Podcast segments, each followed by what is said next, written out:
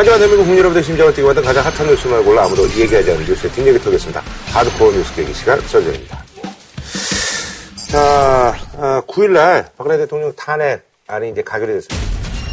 박근혜 대통령에 대한 탄핵 소추안이 의결됐습니다. 헌정사상 두 번째입니다. 투표는 곧바로 시작됐습니다. 최경환 의원을 제외한 새누리당 친박계 의원 전원이 표결에 참여했고 명패 수는 299매입니다. 투표함을 열겠습니다. 대통령 박근혜 탄핵 소추안은 가결되었음을 선포합니다. 압도적으로 해서 234. 반대가 56이고 이제 아, 기권이 둘이죠. 그리고 무효표가 7. 그래서 약간 예상을 윗도는 뭐 그런 좀 수치가 나와가지고 언론에서는 뭐 하이 박근혜 탄핵파다 뭐 이렇게 얘기가 있던데요. 예. shy 박근혜 아니지. 이중 간첩. 하이 탄핵파 뭐 이렇게 이제 언론에서 다루는 경우가 있더라고요. 무슨 이중 간첩이에요. 그게 뭐 저기 뭐 친박이면서 투표 행위인데 뭐 비박처럼 보기도 하고. 그건 이중 간첩이 아니고 친박이긴 한데 탄핵 여론이 거의 80% 가까이 가니까 네. 박근혜 대통령 눈치도 봐야 되지만 국민 눈치도 안 볼 수가 없죠. 그러다 보니까 일반적으로 예측했던 것보다 좀 찬성표가 더 많이 나온 거 쉽게. 말하면 순장조, 비순장조. 음. 아니 근데 저기요 무효표가 7표 그래가지고 뭐 동그라미 치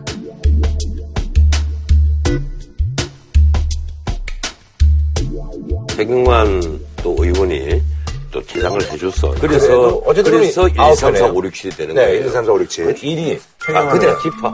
그 다음에 2, 3, 4가, 예, 찬성. 찬성. 그 다음에 5, 6이 반대. 반대. 7이 무효표. 무효표. 팔이 이제 앞으로 뭐게? 8은 뭐예요? 팔은 8은? 난못 들어봤는데. 이거 8이요? 그거 뭐 사람들이 89일 만에 뭐 헌재 결정 아, 맞아, 맞아. 그런 얘기 있더라고. 그게 예. 아니야. 그럼 팔은 뭐예요? 팔. 일단 던지시는 것 같아, 제가 보니까. 다른 얘기가 없는데, 괜히 그냥, 예. 기억 안 나? 어? 최순실의 남자 팔. 던지시는 뭐였지? 남자 팔이요? 집히는 게 없어? 왜 비박과 친박이 오늘 싸웠잖아요. 네. 아하, 근데 8, 8, 밤부터 8. 아하. 저 사람들하고 같이 당 못하겠다 해서 이제 비박이 지목한 그 8명. 부역자 8인 최순실의 남자들 이정현, 조원진, 이장우, 서청원, 최경환, 홍문종, 윤상현, 김진태 이상 8명은 즉각 당에서 떠나주길 바랍니다. 대관과 배신의 아이콘이 김우성 전 대표, 유승민 전 대표는 인간 이하의 처신입니다. 그들은 박근혜 대통령의 정치적 파트너가 아니라 정치적 노예들이라고 생각을 합니다.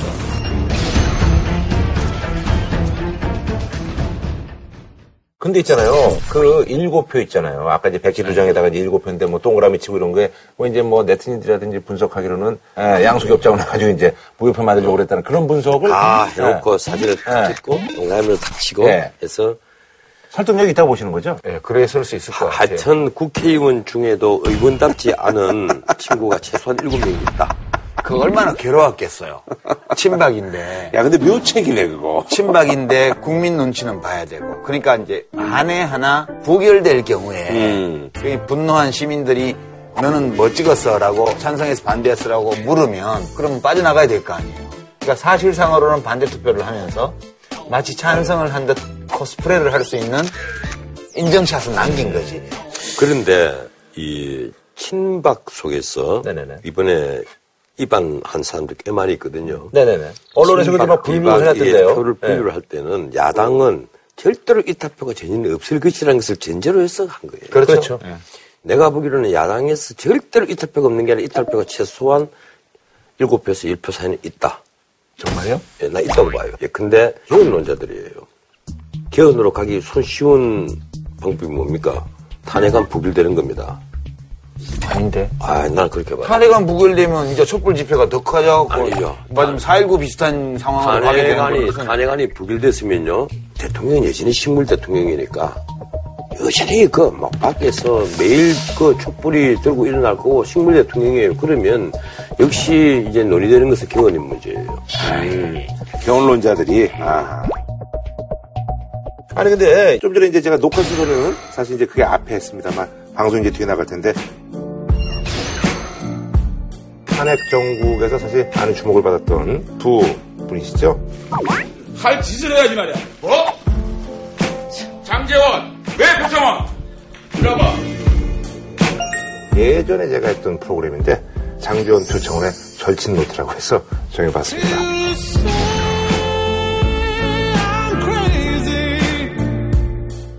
일단은 그 새누리당 오늘 아주 뭐 보니까 아까 그래서 이제 그 장제원한테 물어봤거든요. 서로 이제 뭐 나가라고 그러는데 어떻게 되는 겁니까? 그랬더니 뭐 그분 말씀은 이제 당을 뭐 창진으로 깨고 뭐 그러면 이제 그 거기 이제 두 분이 그때 말씀하셨잖아요. 거기 뭐 그 당의 어떤 뭐 이제 뭐 예, 예, 관련된 것들. 아니, 그 얘기는 다 해요. 그리고 네. 새누리당이 지금 재산이 별로 없어요. 아 없어요? 예, 이게 건물도 세든 거고 빚도 꽤 많이 있고. 그래도 500억은 넘는데요. 예, 한 몇백억은 되는데, 뭐 그 정도는 사실 몇십 명 국회의원들이 뭉쳐서 가면. 그러게. 사실 정부 보조금 받으면 음 값이니까 이쪽이 융성해서 M&A 하면 되잖아요. 그렇지, 남겨놓고 나와 또 잡아먹으면 예, 되니까. 예, M&A 하면 되니까 그건 큰 문제는 아닌데. 아, 이거, 이거 문제는 별- 지금 아니에요? 별거 아니야. 지금 친박과 비박이 그 사실 그 전부터 싸워왔잖아요. 네. 이 비박 주장은 이정현 네가 물러나고 이 비대위를 빨리 추인을 해라 이렇게 했는데 그게 이제 지지부진하고 이정현은 난 안 물러난다 무슨 소리냐. 아, 물러난대요. 12월 21일 날. 20일 날 물러난다.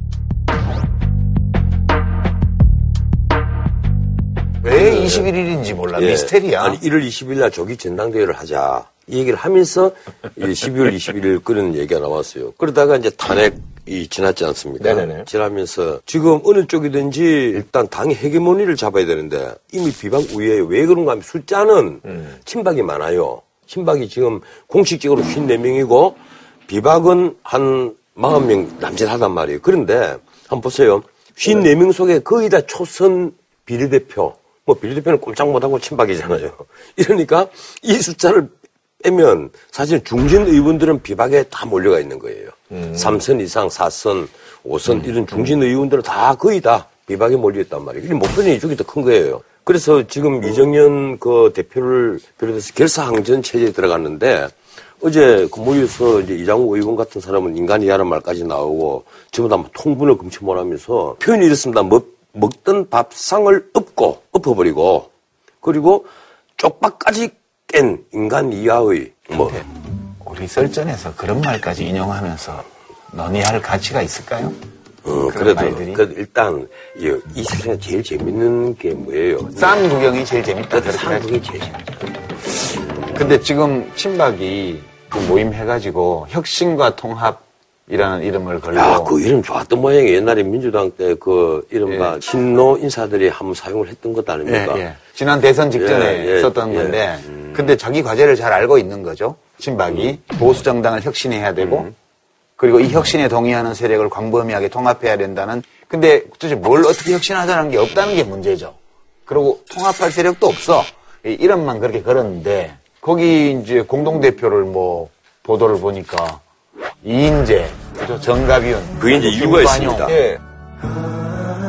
김관용 지사는 그 지자체 몫으로 그리고 이인재 전 의원은 이 대권 후보로 그리고 정가빈 씨는 의회 대표로 이렇게 해서 세 사람이 그림은 공동대표로 공동대표? 예, 그렇게 아. 정한 거. 내가 아까 방금 내그 얘기 혁신과 통합. 그래서 예, 보니까. 이인재 의원께서 또 한 말씀 하셨더라고 대권도전.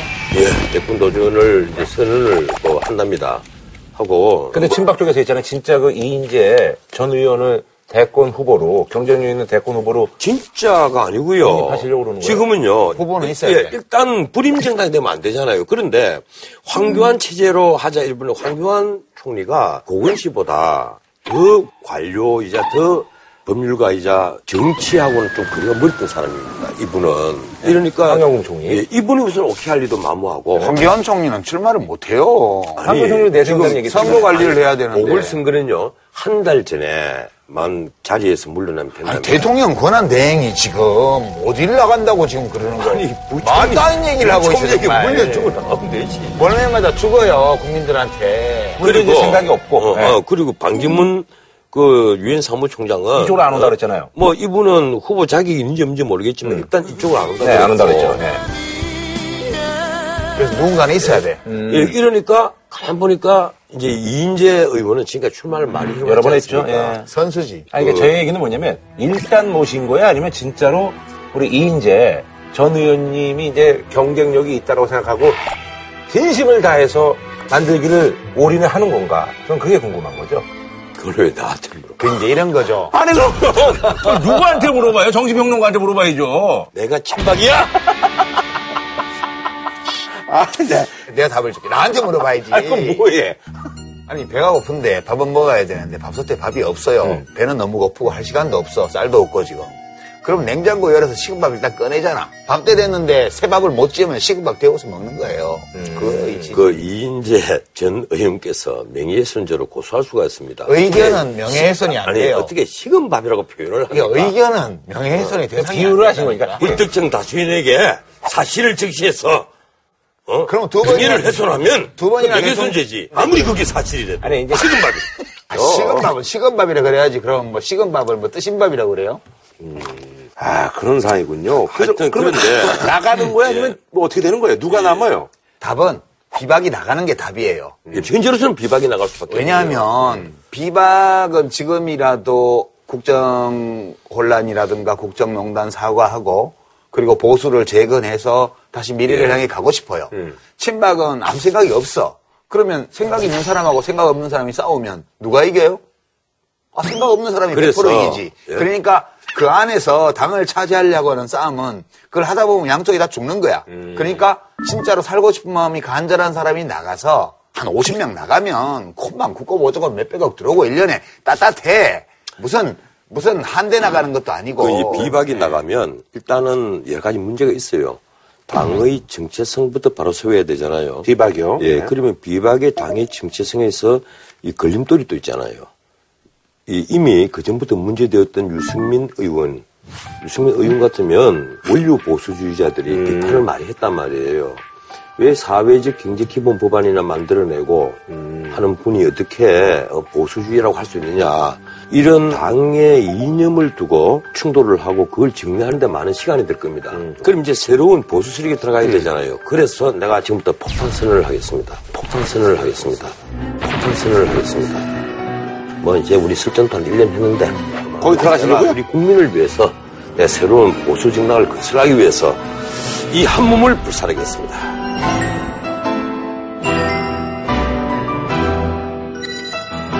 아, 들어가시는 거예요? 그쪽으로요?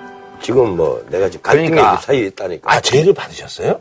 아씨 무슨 이재명과 문재인과 붙을 사람이 누가 있어요? 내밖에 없잖아. 변호사님 아닌데요. 아니야. 손에 피를 묻히고 싶어. 그러지 마. 나을 많이 또 사표 내고 나오세요. 이번엔 좀더 걸릴 것 같는데. 되질 않는 얘기 하지 마시고. 아, 내가 우리가 저기 그쪽에, 어, 저 사람 왜 저래? 막 이러시는 거 아니에요? 어, 우리 쪽에서 얘기도 안 해요. 이러는 거야. 그 집에 불나 불나 가재도구 다 깨지고 맨날. 아니 손에 피 묻힐 사람이 없어 내 밖에. 그래서 내 한 두 달만 피적 갔다 올게.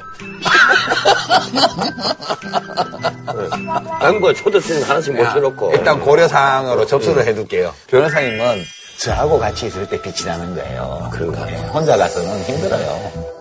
아니, 그럼 저기 지금 어쨌든 간에 지금 박근혜 대통령의 탄핵이 국회에서는 이제 가결이 됐잖아요. 헌재 어떤 뭐, 예, 인용이 있습니다만, 이제 헌재에서 탄핵 인용을 하냐 기각을 하냐 하면 언제 하냐 이런 게 다 정치 일정을 결정짓는 건데 근데 그 전에 계속해서 이제 지난 주말 그 7차 촛불 집회에서 즉각 하야를 요구하는 목소리가 계속 있어요. 근데 변호사님 어떻게 보세요? 대통령이 탄핵 심사 진행되는 과정에 사임할 가능성이 혹시 있다고 보세요? 나는 사임할 가능성이 전혀 없다고 생각하는데요. 이번에 그 나온 얘기가요. 뭐라고 얘기했습니까? 피눈물이 난다는 게 무슨 말인가 했는데 이제 어떤 말인지 알겠다. 이 청와대사 말입니다.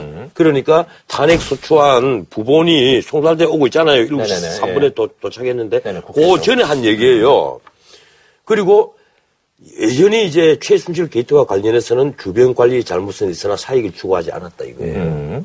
아, 그 말씀을 또 예. 이제 간다면서, 예. 마지막 간다면서. 그럼 이, 이 얘기는 결국은 기업에 대한 어떤 대가도 난 받지 않았다. 이 얘기란 말이에요. 나는 무죄다 이 얘기예요. 그러니까 피눈물이? 나지. 예, 끝까지 간단 말이에요. 그래, 그러니까 피눈물이 나는 게 뭔지를 억울하- 생각 안 억울하니까. 했다. 그래서 끝까지 간다 이거예요. 그 말씀을 할 때까지 주변의 법률가들의 자문이 충분히 있었다는 얘기입니다.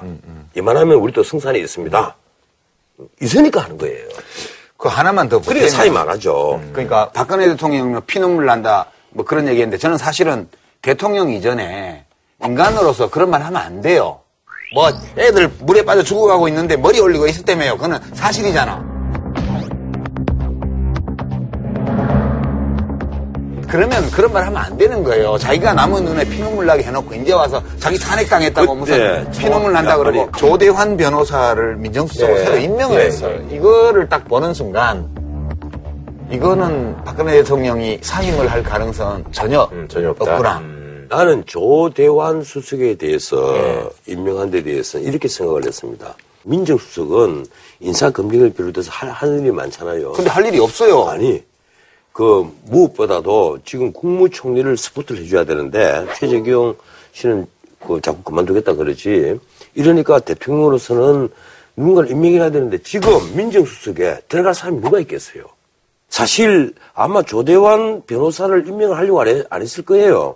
조대환 씨는 최근에 가장 최근에 쓴 글은 뭔가 하면, 이만하면, 뇌물죄다. 예, 뇌물죄라고 얘기를 한 사람이에요. 이러니까 박근혜 아, 대통령이 그걸 모르겠어요. 뭐, 예, 같은데. SNS에요. 예, 다 아는데 조 변호사를 임명하고 싶지 않았을 거예요. 그런데 할 사람이 없어요. 이분은 저기 SNS에 그렇게 써놓고서 왜 들어가시는 아니, 거예요? 아니, 뭐 민정수석 한다고 해서 아, 박근혜 대통령이라는 그 주어가 없었대요. 누구의 뇌물죄인지. 그냥 법률적인 뭐 자기 입장 피력을 한 것이 아니라 어, 이만 이만하면 뇌물죄가 되지 않을까 뭐 이 정도 썼다는 거예요. 아니, 근데 거기 본인이 또 그 얘기 했더라고요. 누구, 하여튼, 누구라고 하지 않았다, 이렇게.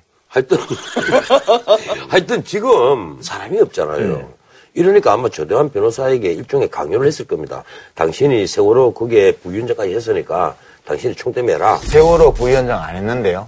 부위원장 했잖아요. 이. 아, 직함만 부위원장이고 부위원장 역할은 안 했죠. 아, 그렇죠. 어쨌든 예. 내가 지금 그 내용을 따지자는 것이 아니고 네네네. 뭐 총대를 매라 네. 이렇게 해서 난 들어간 것으로 보지 여기에 대해서 어떤 대통령이 다른 음모론의 시각처럼 어떤 그 깊은 뜻을 가지고 세월호 일곱 시간 뭐 나는- 대비하는 뭐 그런 거다라든지 뭐 무슨. 뭐, 그건 뭐 더 아닐 거예요. 방 총리하고 어 그리고 박한철 헌재 소장과 어뭐 사법시험 23회 동기다. 이건 좀 이상하잖아요. 지금 이런 국면에서는 그런 게 아무 의미가 없어요. 뭐 그래. 문제는 예. 탄핵 심판인데 예. 탄핵 심판이 이제 어디까지 갈 것이냐. 내가 이 앞에 한번 이 탄핵 사유를 쫙 나열을 하면서 예, 무슨 무슨 제목 제목 제목 쫙 다 다 넣었잖아요. 사실은 우리가 박근혜 대통령의 잘못을 이 죄명을 따지면 한도 끝도 없습니다. 그 죄명보다는 가장 기본적인 것이 민주주의의 기본적인 그 원칙을 파괴를 했다. 그건 대통령직을 더 계속하지 못할 중대한 사유에 해당된단 말이에요. 그리고 권력을 사유화했다. 이런 부분은요, 국민이 더 이상 대통령을 신뢰할 수 없는 부분이에요. 그런데 우리는 아직까지 탄핵 심판에 관한 수많은 전례가 없고 노무현 대통령 딱한 것밖에 없잖아요. 그게 수많은 전례 있는 나라가 없어요. 아니 물론 그렇죠. 근데 가리 리처드 닉슨 같으면요 어떻게 했던 사건 때 미국의 민주당 전국위원회가 있는데 이 도청하러 간 다섯 명이 체포가 됩니다. 그런데 이 사람들 조사를 하다 보니까 미국의 공화당의 자금이 이쪽으로 흘러 들어간 흔적이 나왔단 말이에요. 그래서 어떻게 했던 사건이 시작이 됐는데 닉슨이 이 사건을 미리 알았다 아니면 지휘했다 지시했다 이런 증거는 단 하나도 안 나왔습니다. 안 나왔고 다만 이 사건을 은폐하려 했다 그렇죠. 하는 이 문제를 가지고 소추에 들어가기 시작한 거예요. 그래서 거기에는 보면 문자 그대로 민주주의의 시스템 자체를 파괴했다는 겁니다. 우리 변호사님 야당이 너무 많은 탄핵 사유, 그 중에 다툼이 심할 수 있는 탄핵 사유까지 포함해서 매번 말씀하셨죠. 좀 어리석은 예. 결정이라고 내가 계속 그래서 지난번에 했잖아요. 얘기했잖아요. 딱 두 개만 하면 된다고. 예, 예. 하여튼 막 그런 유불리를 차치하고 유불리를 차치하고 엄격하게 네네. 국회가 자기들이 발견한 탄핵 사유가 있으면 다 넣는 게 맞다고 봐요. 저는 우리가 딱 한 번 판례가 있잖아요. 노무현 대통령 때요. 예. 그게 사건 번호가 2004 헌나 1. 예, 검색해 보면 이게 예, 쫙 나와요. 예. 이게 탄핵 심판 판례인데 유일한. 그 이제 요지만 제가 추려서 말씀을 드리면 대통령을 파면하면 후폭풍이 어마어마하잖아요. 그죠? 네. 그렇기 때문에 대통령을 파면할 때는 다른 공직자를 파면할 때보다 더욱 더 신중하게 이 파면 결정을 정당화할 만한 사유를 찾아야 된다는 거예요.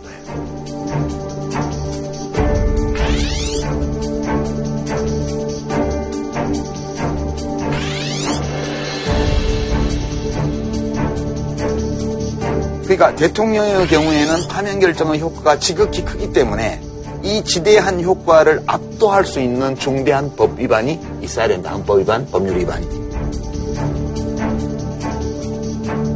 이게 이제 법 위반의 중대성에 대한 네네. 지난번 헌법재판소의 결정이에요. 그건 당연한 얘기입니다. 그런데 예.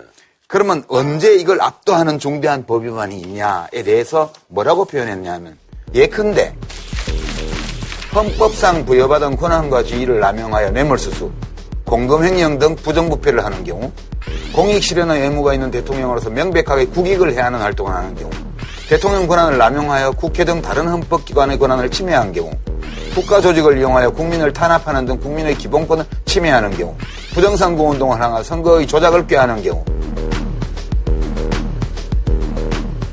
결국 대통령의 직을 유지하는 것이 더 이상 헌법 수호의 관점에서 용납될 수 없거나 대통령이 국민의 신임을 배신하여 국정을 담당한 자격을 상실한 경우에 한하여 대통령에 대한 파면 결정은 정당화된다. 이렇게 돼 있어요. 그러니까 지금 야당에서 이렇게 많은 사유를 넣은 거는 경미한 탄핵 사유, 법 위반 사항이 발견될 때마다 파면을 해버리면 그 후폭풍이 너무 크기 때문에 사회적인 이익보다는 손실이 더 크다는 거예요. 그래서 중대한 헌법 위반, 법률 위반을 증명해야 되기 때문에 가능하면 많이 넣을 수밖에 없는 거라고 봐요, 저는. 이제 그런 점에서 저는 야당이 원칙대로 했다고 생각을 해요. 음, 원칙대로 했다기보다는요, 그, 사실은 헌법재판의 구조는 이렇습니다. 우리가 탄핵 심판을 할 때는요, 먼저 사실관계를 확정을 해야 되잖아요. 제시된, 탄핵 사유를 제시된 사실관계를 차고 확정을 해야 된단 말이에요. 그리고, 위반 이제 했다, 안, 했- 안 했다, 뭐 결정이 될 거 아니에요. 그거 다 했다고 그럽시다. 다, 그거 다 확인 다 됐다고 합시다.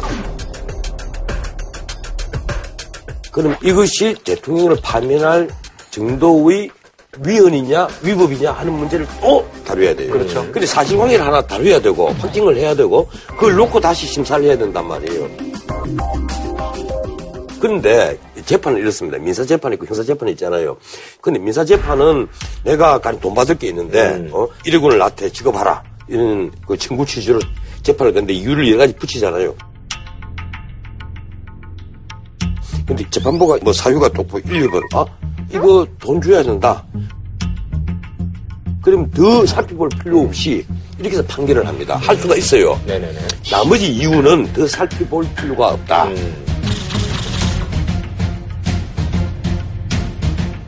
뭐 이러는데 형사재판은 안 그렇단 말이에요. 다 따져야 돼요. 예, 형사재판 같은 경우는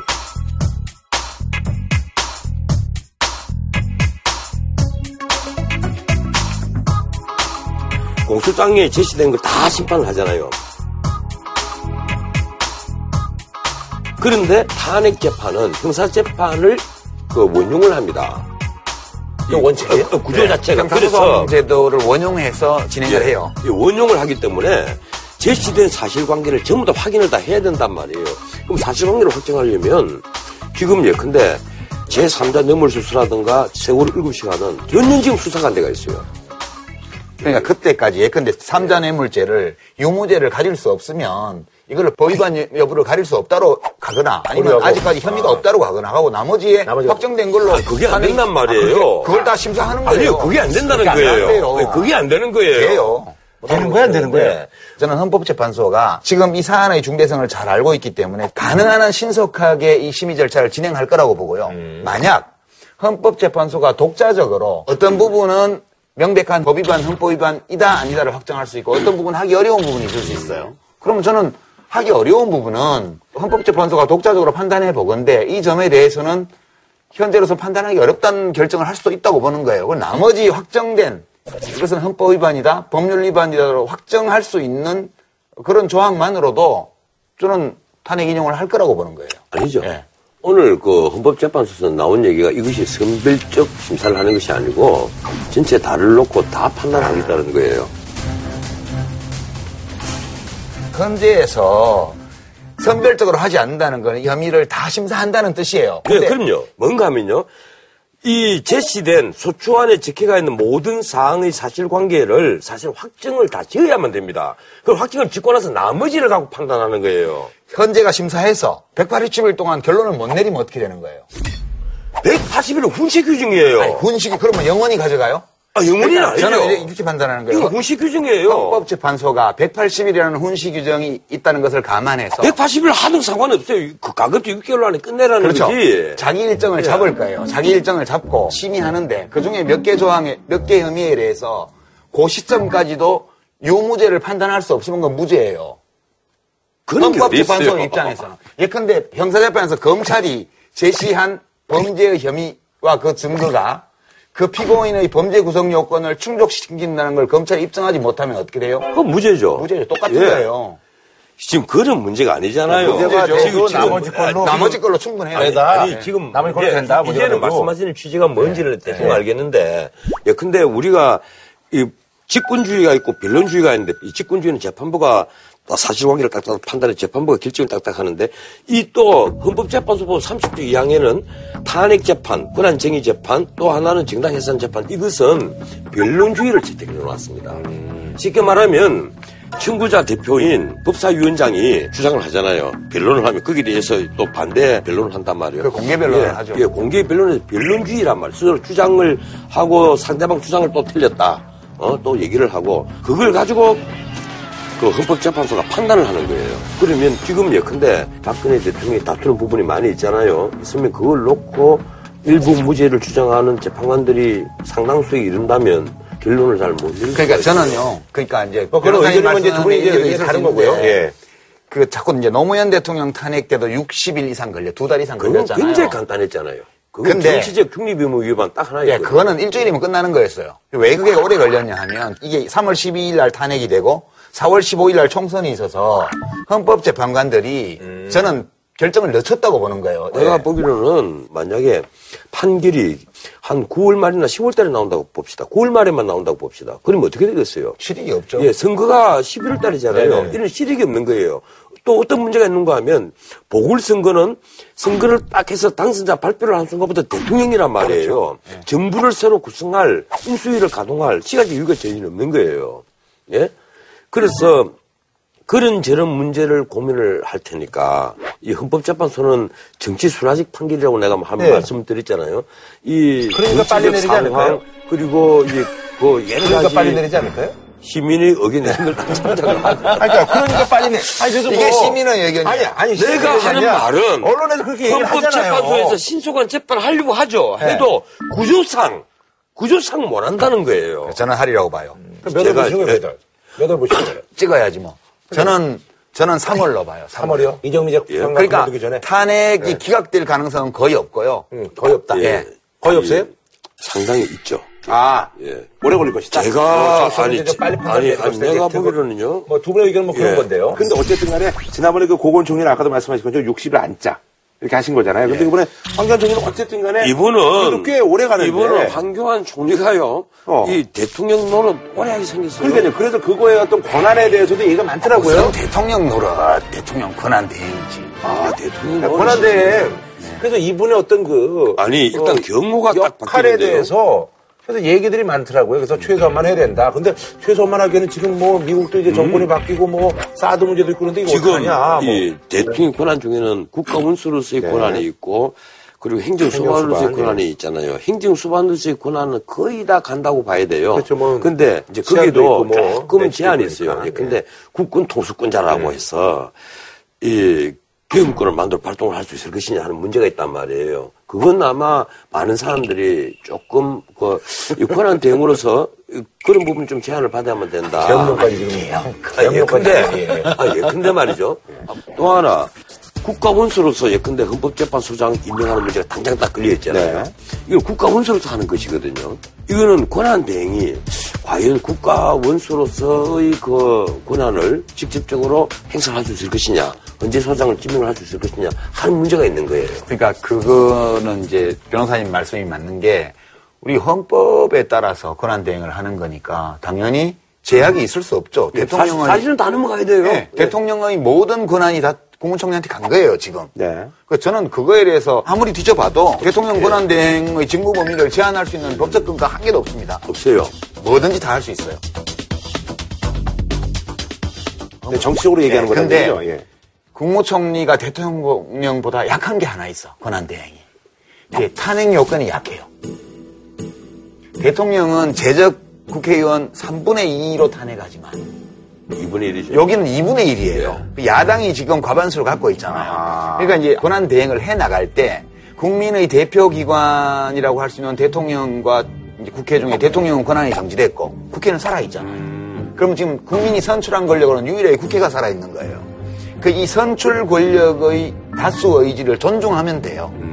그러니까 권한 대행의 그러니까 직무 범위에 대해서는 좋게 나쁘게 말하면 눈치지만 좋게 말하면 여러 정파들이 대체로 동의할 수 있는 거, 아하. 합의를 거둘 수 있는 거. 근데 국민들 중에 아주 심한 반대를 하는 사람이 있거나 또는 국민들의 다수가 반대하지 않는 거 또는 다수가 찬성할 할 만한 거 이런 건 해도 돼요. 그러니까 무난한 것만 얘기죠. 근데, 무난한 근데 저는 거기는 꽤 반대합니다. 그래요? 왜, 왜 그런가 하면, 쉽게 말하면 지금 야- 그 야대 요소잖아요. 그럼 야당 뜻대로 그 총리가 하면 괜찮다. 이, 이 말씀이잖아요. 아니죠. 꼭 무슨 야당이 다수라고 무조건 야당 뜻대로 하라는 게 그건, 아니죠. 그건 아니죠. 제- 제가 이제 예. 국민 여론을 살펴야 된다는 건데 그럼 이제 무난하게 할 수 있는 게 뭐가 그 있어요? 이제 여야정 협의 얘기가 나오잖아요. 그거 좋아요. 저는 좋다고 봐요. 그, 그런데, 권한 대행을 한다. 이걸 보면 어떤 의미에서는 뭐 위임이 됐다. 이렇게 봐야 되는데, 우리가 사실은 수임자에게는 어떤 게 있는가 하면, 이 선량한 관리자의 주의 의무, 주의 의무가 있습니다. 선량한 관리자로서의 주의 의무. 그걸 우리가 승관 의무라고 그래요, 법에서는.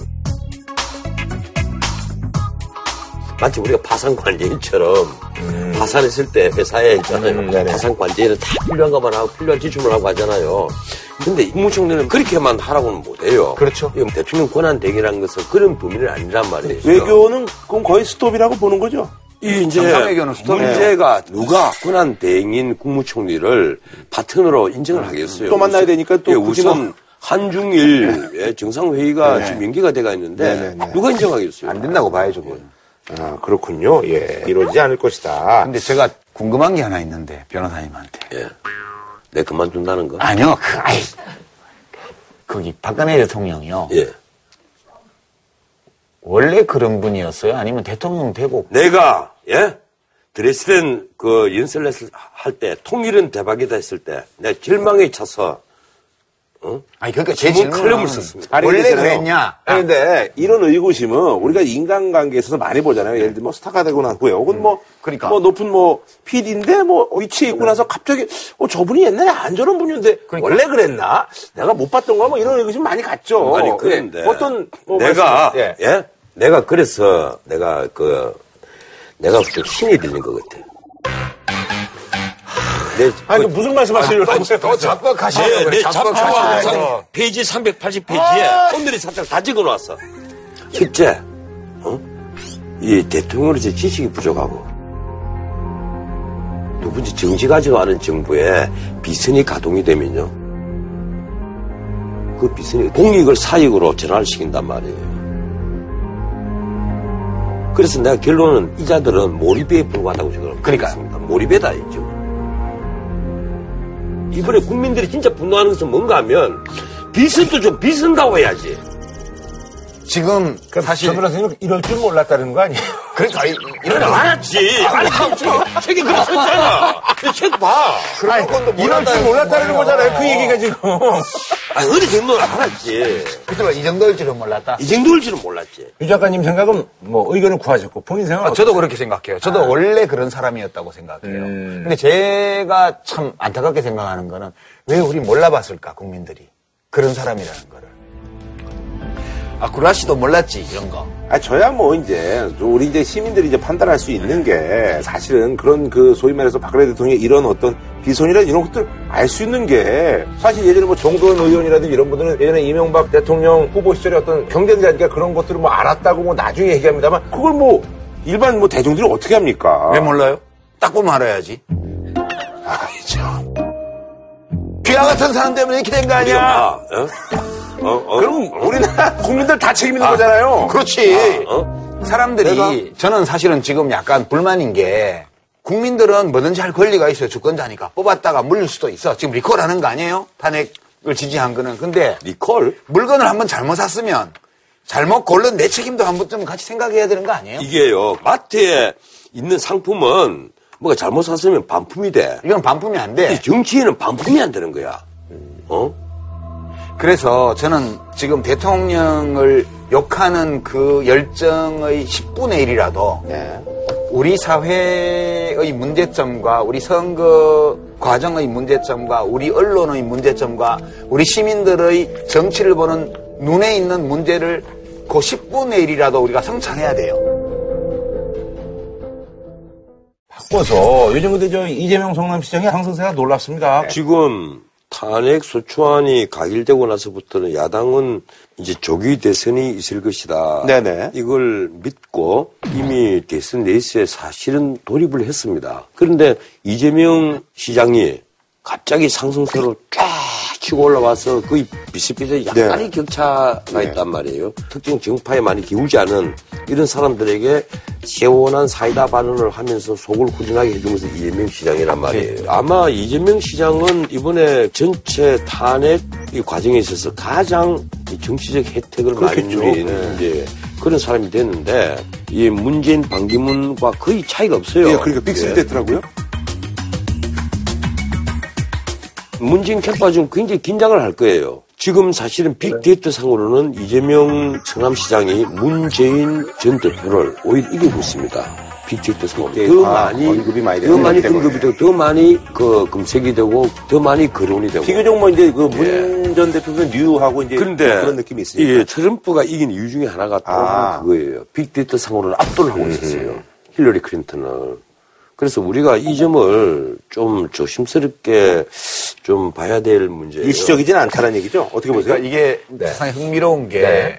이재명 시- 성남시장의 지지층이 어디서 왔냐를 이렇게 들여다보면 다른 정당 지지층과 무당파층에서 어. 골고루 표를 모으고 있어요. 새누리 쪽에서도 왔나요? 예, 새누리 쪽에서도 좀 나오고요. 그래서 안철수 의원의 지지율이 내려가는 아, 거예요. 예, 예. 문재인 씨는 그 자리에 있고 네. 다른 주자들은 다 약화되면서 그게 이재명 지지 쪽으로 이렇게 네네네. 와서 지금 비슷비슷하게 다가오고 있는 거거든요. 그래서 네네네. 이게 지지층의 성격이 좀 달라서 어떤 경선 룰을 택하냐에 따라서 네네네. 지금 그전에는 뭐 어떻게 하든 문재인이다 이랬는데 네네네. 지금 좀 상황이 달라졌기 때문에 더불어민주당 내부의 경선 규칙 결정과 관련해서 논의가 좀 근데 뭐 이재명 시장 같은 경우는. 조금 자기가 뭐 불리해도 뭐, 아니, 뭐 대의를 따르겠다라고 뭐 그렇게 얘기를 하는데. 그건 다 그렇게 얘기하는 거예요. 뭐 말은 다 그렇게 하는 거. 이재명 시장이 중앙정치 무대에서는 신인이죠. 그렇죠. 예. 그 이제 이 사람이 신인이 아닌 동네는 성남시밖에 없어요. 그렇죠, 예. 지금 6년째 네네네. 시장을 하고 네네. 있죠. 근데 묘한 게 처음에 당선되었을 때의 지방선거 때보다 두 번째 당선되었을 때 분당 지역에서 표를 훨씬 많이 얻었어요. 네. 부연 동네인데요. 예. 성남시가 이제 중원구, 수정구는 구시가고 분당구는 여기가 신도시잖아요. 네. 근데 의외로 이 과격해 보이는데 음. 분당구에서도 표를 굉장히 많이 받았어요. 아. 이재명 시장이. 네네. 그래서 이 사람의 지지층의 성격이 어. 기존의 새누리당과. 민주당 네. 이 전선으로는 좀 설명이 아. 다안 되는 그런 요소가 있어서 아직은 이재명 시장에 대해서는 연구도 덜 돼 있고 음. 분석도 덜 돼 있고요. 자기 자신도 뭐 잘 왜 그런지 잘 모르는 것 같아요, 그냥. 아니, 좀 네. 알더라고요. 아 그래요? 예. 아, 근데 이제 뭐 이재명 시장은 어쨌든 이게 뭐 일시적이지 않고 이제 계속 아, 그럼요. 대선 정국에선 갈 것이다. 이게 지금 지지율 상승은 굉장한 기회 요인이고요. 그렇죠. 이제 동시에 위험 요인이 있는 게 유명해지면 몸집이 불어나면 그렇죠, 그렇죠. 이제 매를 맞아야 돼요. 그 뭐 보도들도 뭐 조금씩 나오더라고요. 예.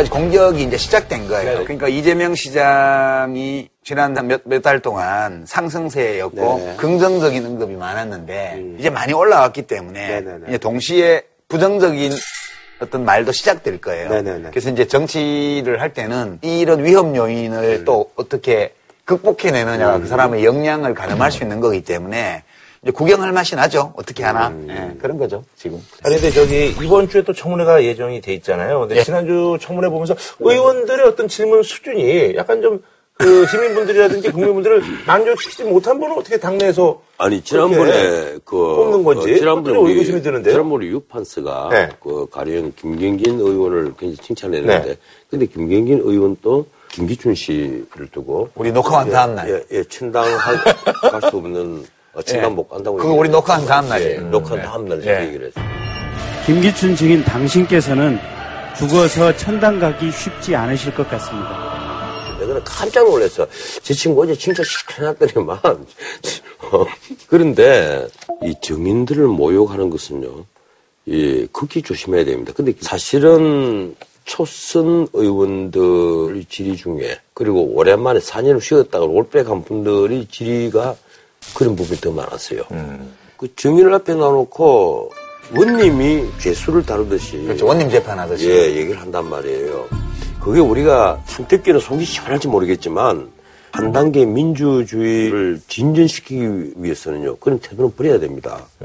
그리고 내가 이게 정인이다 모독죄보다도 나더 무서운 걸 하나 봤어요. 이 정인들, 이 재벌 총수들뿐 아니라 이튿날 특히 구속 피고인들이 쫙 나왔잖아요. 정인들의 변호인이 없어요. 그 정원에서 말을 한마디 잘못하거나 해서 민사적, 형사적 책임을 질 일이 엄청날 텐데, 그러면 당연히 변호사가 있어야죠. 나 이것은 일이라기 때문에 답변을 거부합니다라든지, 이래서 보장을 해줘야 돼요.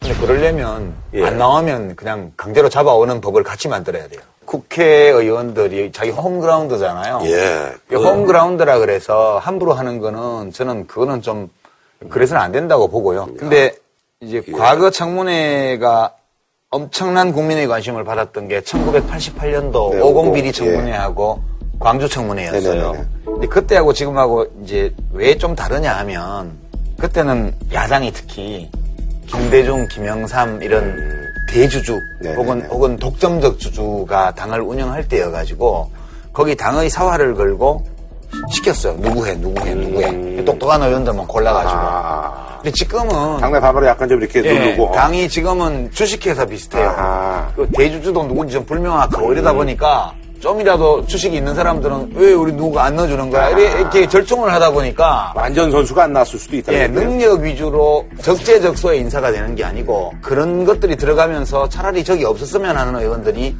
다수 포함된 거죠. 아니, 나 이번 그 청문회 보니까 고영택에게 최순실하고 아직도 친하냐 이런 묻거든요. 나는 그런 질문은 잘못된 질문이라고 봅니다. 그 좋아요, 싫어요. 이런 거왜 물어봐? 잠깐만요. 그러면 지금 최순실을 존경합니까? 좋아합니까? 아닙니다. 그러면 미워합니까? 그 질문을 하는 것보다는 더 정확히 물었어야죠. 예. 예컨대 당신은 최순실을 언제 어느 장소에서 어떻게 만났느냐? 어떻게 아니, 그거? 물어봤잖아요. 봤는데 가방 때문에 만났다고 그러잖아요. 아니 그러면 당신은 그럼 호스트 바를 언제 언제 어떻게 운영했느냐? 호스트 바에 최순실이 언제 출입을 했느냐? 물으셔야죠. 그거 가서 그, 그, 그런 그건요, 보기보다는 굉장히 중요한 문제예요. 이 전체의 국정농단이 얼마나 지저분한 데서 어떻게 시작되는지를 정확히 보여주는 거란 말이에요. 그 대답 안 하겠죠, 그러면. 그게, 이제, 시민들은 보면서 답답할 거예요, 청문회를 보면서. 근데 청문회에서 의원들이 네네. 무슨 수사권을 가진 검사도 아니고 증인들이 나와서 아예 말을 안 하거나 음, 아예 안 모른다고 나오거나. 그러거나 그 기억이 없다고 그러거나 거짓말을 해도 그걸 어떻게 할 방법이 없는 거예요, 원래 의회 청문회라는 거는. 저걸 왜 항복을 못 받아내지? 이렇게 할 수는 없다고 봐요. 그리고 이제 증인으로 나온 사람은 기본적으로 거짓말 한다고 봐야 돼요. 거짓말 하러 나온 사람들이라고 봐야 돼요. 그래서 하루 종일 12시간 청문회를 하면서 한두 개라도 증인들이 거짓말 하는 와중에 자기도 모르게 사실관계를 실토해내도록 만들면 그게 엄청 잘한 거예요. 그렇게 평가를 해야지 저 따위 청문회 뭐하러 하냐 이렇게 할 문제는 아니라는 거죠. 그래서 제일 좋은 재판은 원님 재판이야. 하지 말래며 원님 재판. 이 죄를 네가 알렸다 하고 막. 그러면 안 되고요. 그 야 여기서 항상 좋은 역할 혼자 다 해. 나는 그냥 막 나가는 사람이고 우리 배영이 원래 그런 거 아니었어요? 그냥 좋은 역할 다 해.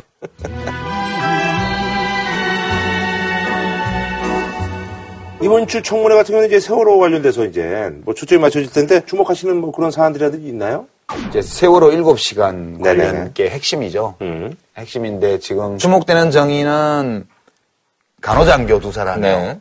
간호장교 한 사람은 신보라 대위인가요? 또 한 사람은 조yok 대위 미국 가 있는 사람. 이 두 사람이 이제 정인이 나오느냐 안 나오느냐 이거 중요하고요.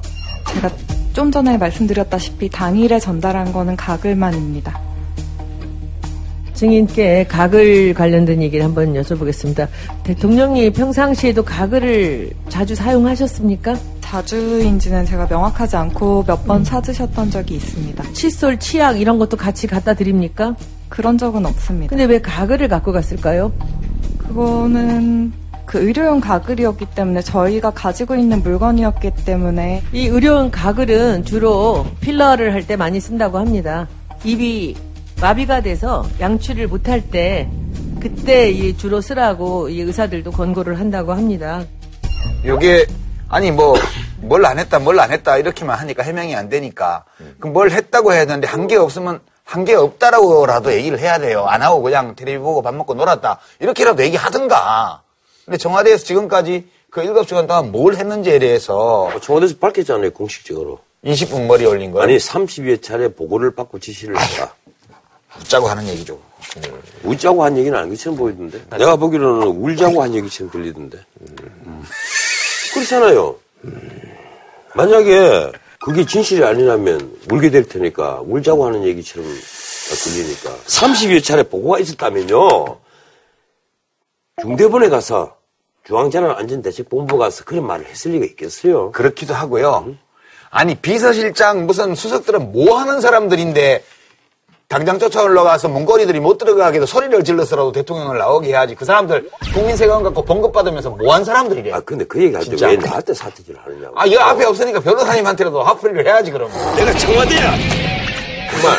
아니 변호사님은 변호사님도 참 보수잖아요, 보수. 근데 여기에 있으면 청와대가 보수야 그러면. 그 일주일 전에 무슨 일 있으셨어요? 강도가 아주. 내 정당 만든다니까? 하도 에너지- 화가 나서. 에너지가- 하도 이름도 보수, 저름도 보수 다 보수래. 에너지가 아주 대단해지셨습니다, 아주. 내가 그래서 보수 신당을 딱 만들어서 전략 홍보 본부장으로 임명해서. 아이, 안 해요. 아이. 안 한다고 분명히 말씀드렸어요, 여기서요. 아니, 변호사님, 맨날 좌파래매요. 안 해요, 저. 에이. 아니, 맨날 좌파라고 그러시면서 새로운. 보수 가치를 구현하는 데는 김구란만은 적격이 없어요. 아니, 무슨 맨날 정체성 중요하다며요. 아니, 내가, 어? 그냥 생겼다는데. 웃자고 하는 얘기죠? 아이, 신경 쓰지 마세요. 어, 제가 만나기로 해놓고서 안 나갈 거예요. 예. 자, 뭐, 이번 주 상황 뭐, 이런 것까지 저희가 이제 짚어드렸으니까, 마무리하고 또 다음 주에 또, 예, 또 뵈죠. 탄핵 심판을 대비하고 계신 박근혜 직무정지된 대통령께 맹자의 말씀. 무수오지심이면 비있냐. 잘못을 저질렀을 때 부끄러워하는 마음을 모르면 사람이 아니다. 이 국민 여러분들에게 제가 한 줄 평을 드리자면 우리가 이제는 좀 냉정을 찾아야 돼. 우리가 민주주의를 진전시키기 위해서 정말 어려운 한 고비를 넘고 있습니다. 슬기롭게 극복합시다. 알겠습니다.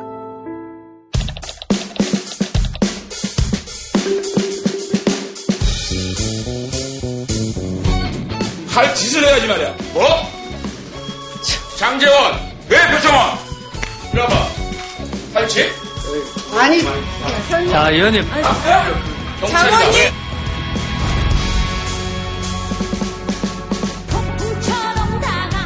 경찰이야? 야, 국회의원, 국회의원 품위 지켜!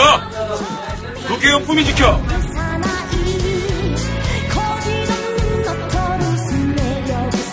장재원, 왜 표정원?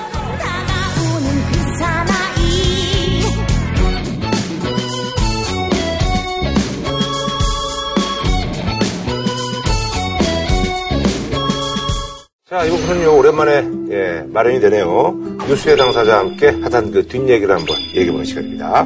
자, 오늘은 뭐 저희가 부제를 한번 붙였는데, 예전에 제가 했던 프로그램인데, 아, 장제원 표창원의 절친 노트라고 해서 제가 뭐 부제를 한번 정해봤습니다. 아, 이번에 말이죠. 그 탄핵 정국에서 사실 많은 주목을 받았던 두 분이시죠. 새누리당의 장제원 의원, 예, 그리고 민주당의 표창원 의원님 나오셨습니다. 예, 반갑습니다. 안녕하세요. 아, 저는 말이죠. 그 섭외가 됐다 해서 깜짝 놀랐어요. 혹시나 했는데, 대개 이제 이런 경우, 뭐, 한쪽에서 하거나 한쪽에서 거부하거나 아니면 둘 다 거부하는 경우가 많은데, 두 분 다 덥석 또 이렇게 응해 주셔가지고 너무 감사합니다. 그 전에 어떤 그 조율이 서로 있으셨나요? 아니요, 전혀 없었고요. 네. 저희가 이제 사실 안행위에서 네. 좀 고성이 네. 오간 부분에 대해서 젊은 국회의원들이 그런 모습을 보인 데 대해서 얼마나 실망하셨겠습니까? 네. 여야 협치할 수 있는 우리 국회의원입니다라는 네. 말씀을 보여드리고 싶고 아. 제일 중요한 건 또 우리 김구라 씨한 보고 싶어서. 역시 뭐.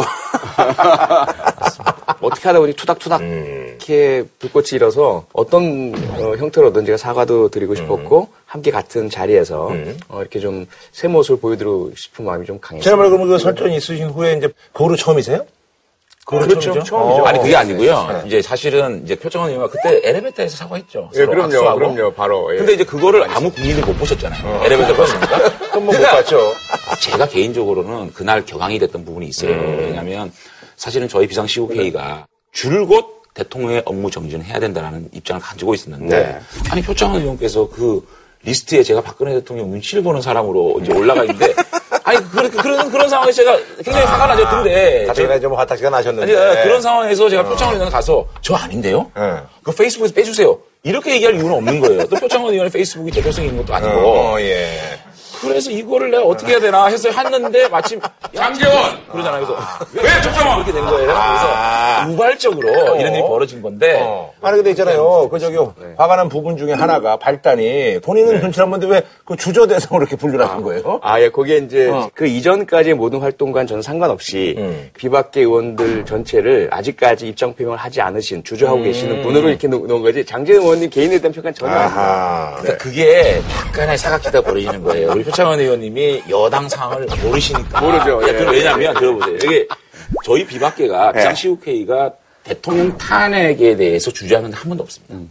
탄핵 표결에 들어간다는 전제로 여야가 대통령 4월 퇴진, 6월 대선도 받아줄 수 있지 않느냐라는 그런 부분들에서 합의를 해라고 했지 음. 2일날, 9일날 탄핵 표결에 들어가지 않겠다는 얘기는 우리 비상시국회 단한 번도 없다. 근데 그거를 의원총회에서 우리 모습들을 모르시니까. 저는 음. 모르죠. 그럼 내부 그렇게. 이제 아. 예, 좀 하신 부분이 있어요. 근데 다만 또 그런 건 있었어요. 뭐냐면 그 4월 퇴진론에 대해서 광화문 촛불의 민심은 전혀 그게 아니었거든요. 그러니까 이제 제가 중간에서 좀 그렇죠. 뭐 동료 의원께 예의는 아니지만 아, 이런 좀 압박을 드려야 되겠다라는 음. 그런 이제 마음이 아니 사실 비상시국회에서 잠깐만 네네. 들어보세요. 예. 비상시 말씀이 참 많으세요. 예. 우리 네. 그런데 표창원 의원 개인 잣대로 네. 우리 국회의원들 분류하고 어. 이제 재단을 하게 되면 그 의원들은 사실은 또 아닐 수도 있는데 어. 어. 떻게 보면 국민적으로 그렇게 낙인 찍히는. 있거든요. 그런 부분에 대한 섭섭함, 어. 그런 부분에 안타까움이 있었어요. 어. 어, 그 부분은 제가 공개 사과를 드렸고 어. 개인적으로는 정말 죄송하죠. 음. 죄송하고 다만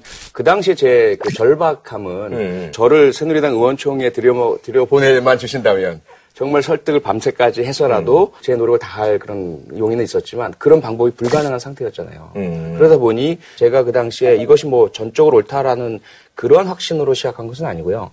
이런 행동이라도 내가 해야 되겠다라는 그런 절박함이었습니다. 그래서 저희는 사실은 이런 부분들을 여야 이런 거 다 망라해서 끝장 토론을 한번 해보자. 누구든지 5분씩 올라가서 모든 300분 의원들이 자기의 정견을 다 발표해서 좀 만들어가는 작업들 필요하지 않겠냐 생각했는데 그 여야 지도부에서 아마 그게 안 됐죠. 안 됐죠. 그래서 그런 부분 좀 안타까. 만약 그런 부분이 됐으면 맞습니다. 오히려 우리 표창원 의원이 그런 거 안 해도 예. 충분히 국민들이 어떤 국회의원이 어떤 생각을 하고 있는지 알 수 있지 않겠습니까? 아, 근데 말이죠. 지난번에 그 저기, 야권 쪽에서 이제 그 필리버스터 했잖아요. 만약에 여당 쪽에서 그런 필리버스터 하면 우리 저 장전 의원님 한 그도 한 15시간씩은 하실 것 같아요. 그 이상 하시죠. 어, 그 이상. 보니까, 어, 만만치 않으신데. 아니, 근데 아니 근데 그 마음이라든지 그런 건 알겠습니다만 근데 네. 그분에 대해서 굉장히 그 부정적으로 네. 부정적으로 이제 생각하시는 분들이 많거든요. 그래서 네. 조 변호사님께서는 의결권 침해다. 네. 뭐 이렇게 얘기를 하셨는데 그분에 대해서는 어떻게? 제가 그 방송을 봤습니다. 네. 보고 의결권 침해란 것과 양심의 자유 침해다 두 가지를 말씀하셨어요. 그래서 네. 제가 헌법을 위반했다라고 말씀하셨는데 그 부분에 대해서 전적으로 일단 그 존중합니다. 그런 시각이 있을 수 있음도 인정을 하고요. 음. 하지만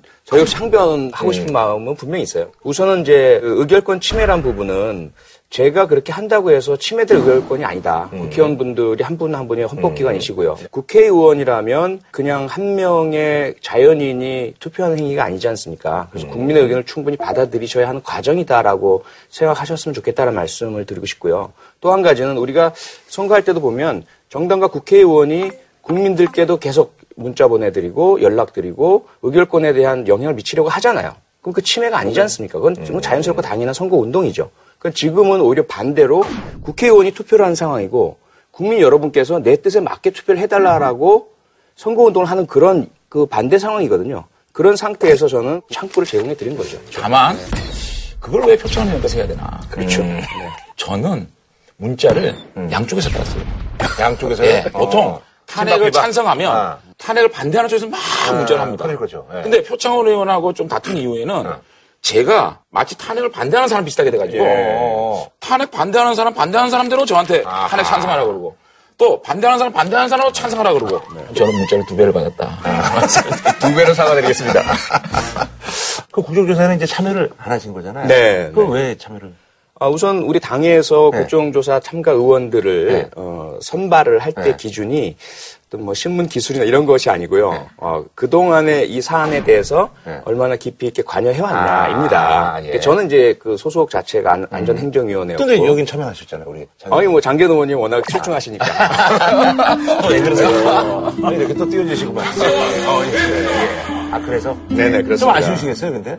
아쉬움이 있긴 하죠. 있죠. 네. 아, 우리 이번에 이제 그 1, 2차 청문회에서 이제 많이 활약을 하셨는데 우리 저장 의원님께서 그래서 아, 이거는 그래도 내가 좀 아, 괜찮게 좀 질문을 했다. 혹은 뭐 칭찬을 많이 받았던 뭐 그런 것들이 뭐가 있을까요? 아니, 근데요. 예. 저는 뭐 칭찬이다, 활약이다, 이런 얘기를 되게 굉장히 송구스러워요. 예. 사실은 저희도 우리 국민들께서 광장에서 새누리당이 공범이라 그러지 않습니까? 저희는 촉지할 수 있는 기자 생각하고 그거를 위해서 노력할 뿐인데. 그래서 저 지난번에 그두 분이 이제 설전 벌인 거, 그거 이미지가 우리가 흔히 그냥 편하게 했는데, 그래도 반가일은 좀 하신 거예요.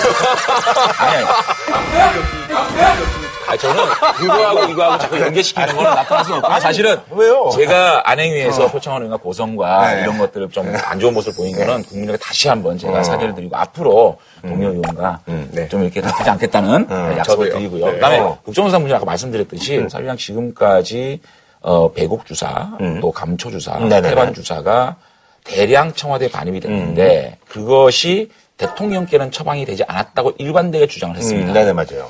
이선우 청와대 정- 의무실장을 상대로 지원하신 거죠? 밤 10시쯤 지나가면 좀 아무래도 증인이 좀 이렇게 좀 아하, 프로파일링이 필요해지죠. 예, 필요해지니까 필요해지죠. 그때 약간 흔들리는 모습을 아. 봤어요. 그때 제가 그 공간을 치고 아. 들어가가지고 예.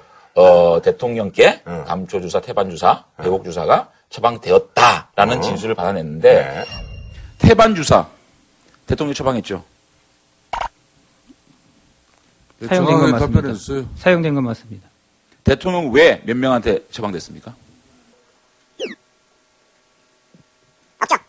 없죠. 없죠. 자, 자, 답변 좀. 없죠. 자, 오시장 답변하세요. 대통령 왜 처방된 사람이 없죠? 태반 주사를 시간 끄실 거예요 지금? 환자로서 처방 한- 한 사람은 청와대 없습니다. 없죠? 의무실장 위증하셨죠? 아니, 근데 저기, 그러면요. 네. 그 지금 이제 오병우. 네. 전 민정수석. 그래서 뭐, 뭐 현상금 뭐 이런 얘기도 나오고 뭐 그러는데. 그거는 공식적으로 걸린 건 아니죠? 아닙니다. 아. 네. 개별적으로 어떤 그 전 정치인 분도 그러신 것인 것 같고 음. 언론 단체. 근데 그분은 지금 네. 어디 계실 가능성이 좀 커요? 프로파일러 그러시니까 뭐, 전공이 또 그쪽이시고 또. 근데 사실 지금 그 우병우 전 민정수석이 형사 피의자가 아니고요. 그렇죠, 그렇죠. 예. 다음에 이제 지명 수배 대상자가 아니고 음. 단지 국회에서의 출석 요구와 동행 명령 을 이제 회피하고 계시는 상태라서 예, 지금 좀 이제 송달을 안 받으려고 지금 안, 안 들으려고. 거예요. 예. 그러다 보니까 뭐 범죄자처럼 도주하고 은닉하는 건 아닙니다. 네. 지금 뭐 본인의 연고제 있다. 이건 거의 분명히 보이고요. 예. 그래서 지금 부산 지역에 있는 모 아파트에 있는 것은 거의 확실시한데 아. 어, 거의 외부로 나오지 않는 두문불출 상태라서 그 소재 자체를 확인하기 어려운 상태다. 부산에 있으면은 좀 잘 아시겠네요. 아니, 그걸 떠나서요. 저는 예. 정말 이해가 안 되는 게 이분이 그래도 그러니까 그 얘기를 많이 하시더라고요. 사정을 총괄했던 분 네. 아닙니까? 그러면 자신이 박근혜 정권이 이렇게 된 데 대해서는 무한 책임이 있지 않습니까? 고령의 김기춘 실장도 출석을 그러니까요. 하셨는데. 오늘 참 우병우 민정수석이 출석을 불응했는데 제 심장에 스텐트도 지금 일곱 개 받고 있고 어젯밤에도 제가 좀 통증이 와서 입원할까 했지만은 또 국회가 부르는 것은 국민이 부르는 것이다 해서 힘든 몸을 이끌고 나왔습니다. 국회가 부르면 당연히 와서 진술해야 된다고 생각합니다.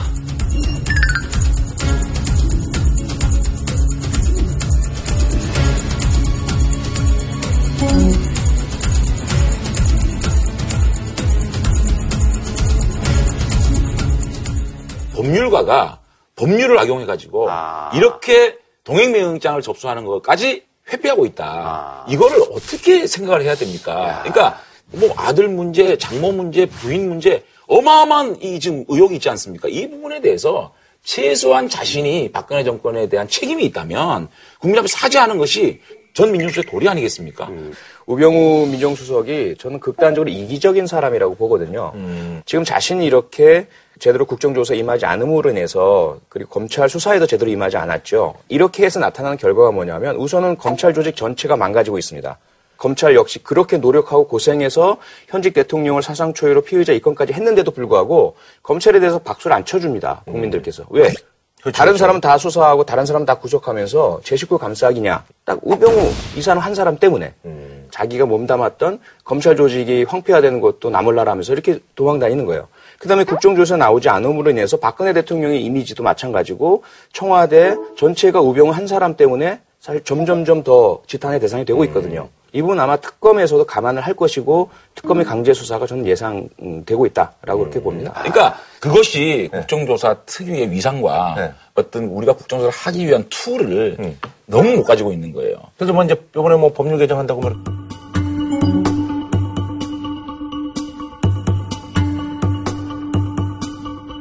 동행명령장을 줘도 실제로 강제 구인을 할 수 있는 권한이 없고요.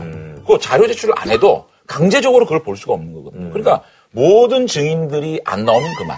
자료 제출도 안 하면 그만. 그러니까 저희들은 국정조사를 한다 그래도 뭐 맹탕 청문회다 말씀하시는데 그런 부분들 그럴 수밖에 없는 게 너무 국정조사가 가지고 있는 도구가 너무 약하기 때문에 그런 모습 보이거든요. 그래서 우리 표창원 의원 같은 분이 나와서 좀 국정조사 특위에 함께 했으면 좀 시원하게 좀 이렇게 팔릴 수 있었는데 안 들어오시지 안타깝습니다. 아유. 중간에 뭐 선수 교체라든지 이런 건 안 되는 거죠? 어, 예, 안 됩니다. 아, 안 부상자 말씀하지. 않는 한. 어, 글쎄요. 이번 사건이 너무나 엄중하지 않습니까? 음. 그 최순실과 박근혜 대통령 또그 측근 우리가 부역자라는 표현을 쓰는데요. 음. 어쨌든 범죄 사건 아니겠습니까? 제가 그동안 범죄 사건을 수도 없이 관찰하고 분석하고 해온 그러한 그 경험에 비춰본다면 성폭행범들의 대응과 상당히 유사하다라는 것들이 자꾸 음, 비교가 돼요. 왜냐하면 이게 첫 번째로 이들이 주로 사용하는 방법이 뭐냐면 어, 가해에 대한 부정입니다. 자신들이 잘못한 것들을 인정하지 않으려는 방어 기제가 일어나는 거죠. 우리가 한 거 그거 대단한 거 아니야. 자신의 행위 자체를 축소시키려는 심리. 두 번째는 피해의 부정입니다. 누가 우리 때문에 뭐 망하거나 피해 입었어? 피해 입은 사람은 없어. 라는 피해의 부정이거든요. 그 다음에 이제 비난자에 대한 비난 심리라는 게 형성이 됩니다. 자신들을 비판하는 사람들을 되려 어, 비판을 하는 거죠. 너희들은 뭐 깨끗하니? 라는 거죠. 박근혜 대통령보다 깨끗한 사람만 돌 던져라. 이러한 이야기를 공개적으로 하고 있지 않습니까? 그런 비난자에 대한 비난 심리에 이어서 마지막이 이제 가장 중요한 부분인데 상위 가치의 호소라는 심리가 있어요. 그건 뭐냐면 자신들이 한 것은 법률 위반이 될 수 있다. 뭐 강요죄, 직권남용죄 될 수가 있다. 오케이. 그런데 이것보다 더 커다란 것을 위해서 우리는 한 거니까 괜찮아라는 거예요. 대개 그런 애국, 종북 좌빨로부터 나라를 지키는 거, 그 우주의 기운을 위해서 뭐 봉사한다든지 뭐 이런 자신들이 더 중요하다고 여기는 가치를 위해서 했기 때문에 괜찮다. 이런 심리들을 형성하면서 계속해서 피해자를 오히려 겁박하고 인정치 않고 버티기에 들어서고 있다라고 보여지는 거죠. 아, 근데 지금 워낙 이제 그 탄핵 그 가결수가 이제 압도적으로 나와서 그래서 이제 많은 분들이 놀랐는데 오늘 뭐 어떠세요? 지금 친박 비박 우리 당내 분위기는? 그 오- 어저께 저녁입니까? 네. 친박계 의원 50분이 모여서 네. 김무성 대표와 유승민 대표가 당의 분열 행위를 했다고 해서 뭐 같이 할 수 없다. 음. 심지어는 출당을 시켜야 된다는 말까지 나오는데 저는 이것이 그야말로 국민과 미- 국민의 민심과 맞서는 음. 그런 행동이 아닌가. 저는 이건 정치적 자행이라고 봅니다. 아, 그래요? 탄핵이 이렇게 압도적으로 선- 찬성이 되면 조건 없이 당 지도부는 사퇴해야 되지 않습니까? 그럼에도 불구하고 사퇴를 못하겠다고 얘기하는 건 국민들 민심과 정면으로 지금 맞서는 행동이 아닌가라는 생각이 듭니다. 그래서 어, 저희들은 더 이상 여기서 싸울 필요성이 있느냐라는 어떤 회의감도 있습니다만 그럼에도 불구하고 일단은 당을 재건시킬 수 있는 투쟁을 먼저 하는 것이 순서가 아닌가. 그래서 일단은 지금 당내 투쟁을 하고 있는 실정입니다. 민주당의 시각은 어떠세요? 저희들 오늘 의원총회를 했는데요. 어, 지금 가장 중요한 게 황교안 총리 그 네. 대통령 권한 대행이 업무를 하셔야 되는데 이분이 사실 공검사 출신이고 어, 경제 부분에 있어서는 사실 국민적 신뢰를 얻어, 얻거나 검증을 받으신 분이 아니잖아요. 그래서 국회가 많은 부분을 받쳐드려야 되거든요. 그래서 협의하고 협치하는 형태를 띄워야 될 텐데 근데 여당이 현재 그런 리더십 발휘를 못 하시는 상황이다 보니까 저희들이 너무 고민이 많습니다. 오늘 또 정진성 원내대표가 사퇴해버리지 않았습니까? 이런 상황이 오는데도 불구하고 계속 당대표를 쥐고 있겠다. 그러니까 요만한 기득권을 계속 가져가겠다는 마음밖에 없지 않습니까? 근데 이제 사실 이제 그 그런 부분들이 현실적으로 갑자기 이종현 대표 가 갑자기 입장을 바꿔서 그러지는 않으실 거 아니에요. 그 다음 스텝은 어떻게 생각을 하고 계세요? 안 된다 그러면 저희들은 나가시는 거예요? 사실상 탈당, 분당이 초일기에 들어갔지 않았느냐라는 생각을 좀 해봅니다. 근데 이제 뭐 또 오늘 뭐 언론에서 나온 얘기도 그렇고 장래 이제 그 자산이라든지 뭐 이런 것들이 있잖아요. 그런 것들을 이제 두고 나와야 되는 갖고 나올 수는 근데 그거는 제가 분명히 말씀드릴게요. 저희가 얘기한 거는 새누리당의 창조적 파괴입니다. 모든 새누리당의 기득권과 어떤 재산을 국고에 헌납하자. 아. 그리고 우리는 맨몸으로 들판에 나와서 조그마한 초가집을 지어서 우리가 정의롭지 못한 부분들 바로 세우는 모습을 보일 때 안정적인 보수를 갈망하는 국민들이 조금이라도 견준지를 해주지 않겠느냐 그런 말씀을 드린 겁니다. 각 당의 어떤 뭐 대선 후보라든지 뭐 지금 뭐 이제 보수 쪽은 뭐좀 대선 후보가 뭐 찾기가 쉽지 않다 뭐 이런 얘기가 있는데요. 아니 그래서 저희 보수 진영에서 네네네. 사실 내부 주자들도 이 당에서 대권 후보가 되지 않으려고 그러지 않겠습니까? 음. 그래서 최소한의 어떤 그 그릇, 그게 뭐 질그릇이 됐든 네. 그릇이 됐든 만들어야 그래도 보수 진영에서 대권을 잡으실 분들이 오지 않겠습니까? 네네. 지금의 모습으로는 네. 그 토양을 만드는 것이 저희들의 의무가 아닌가. 네네. 어떠세요? 예. 저희는 지금 아무튼, 예. 후보가 너무 많아서 예. 큰 걱정입니다. 특히 이제 지지자분들 중에 좀 열성적인 분들은 음. 서로 벌써 대선 레이스가 시작됐어요. 그래서 상대방 그 후보나 또 지지자들을 뭐 공격하시기도 하고 음. 서로 싸우기도 하셔서 오늘 또 제가 장문의 글을 올리고 왔습니다. 우리가 이럴 때가 아니, 아닙니다. 음. 지금 어, 나라가 엉망이고 국민들이 아파하고 계시니까 어, 일단은 뭐 경쟁이나 또 음. 차이는 좀 뒤로 미루시고 함께 하나로 합칩시다. 이런 좀 메시지를 던져드리고 왔어요. 음. 그러다 보니까 저는 특정한 뭐 후보에 대해서 언급할 수도 아직, 없고 하고 싶지도 아, 않습니다. 예, 네. 예. 그거 네. 우리 저 장 의원님한테 뭐 이제 두 분이 또 이제 뭐 마음도 맞고 그러시니까 그럼 뭐 진실 한마디 또 우리 또 예. 의원님 또 해주시죠 뭐 그럼. 정말 여당 의원이라 하더라도 어, 장정 의원님만큼 또 진실을 밝혀내는 그런 모습들을 보여주신 게 정말 전 존경스럽습니다. 이런 부분들은 정말 뭐 칭찬드리고 싶어요. 네네. 제가 이렇게 딱 보니까 정의로운 부분에 있어서는 굉장히 저는 발군의 어떤 정의와 아니 근데 근데 화나셔가지고 깡패 이러신 거잖아요. 아니 화나셔가지고 그런 거죠? 화나셔가지고. 야 장정은 어. 일로 와 이러니까 제가 그렇게 말씀을 드렸고 예. 어쨌든 지금 제가 예. 의정 활동을 같이 예, 예. 안행위에서 같이 예. 하고 있는데 참 정의로운 국회의원이 음. 탄생됐다는 생각이 들고 앞으로 서로 좀 정의 위해서는 힘을 합치고 또 정책적 차이는 서로 인정하면서 음. 그런 걸 경쟁했으면 좋겠다. 예. 아니 어쨌든 그 두 분의 공통점이 말씀을 너무 잘하신다. 설득력 있게. 하지만 약간의 좀 다른 점은 우리 표 의원님은 입이 좀 작으시고.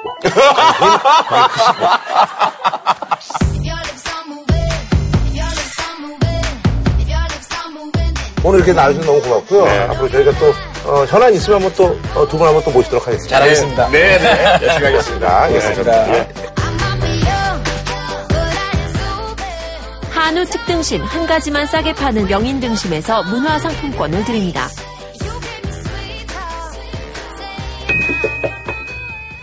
JTBC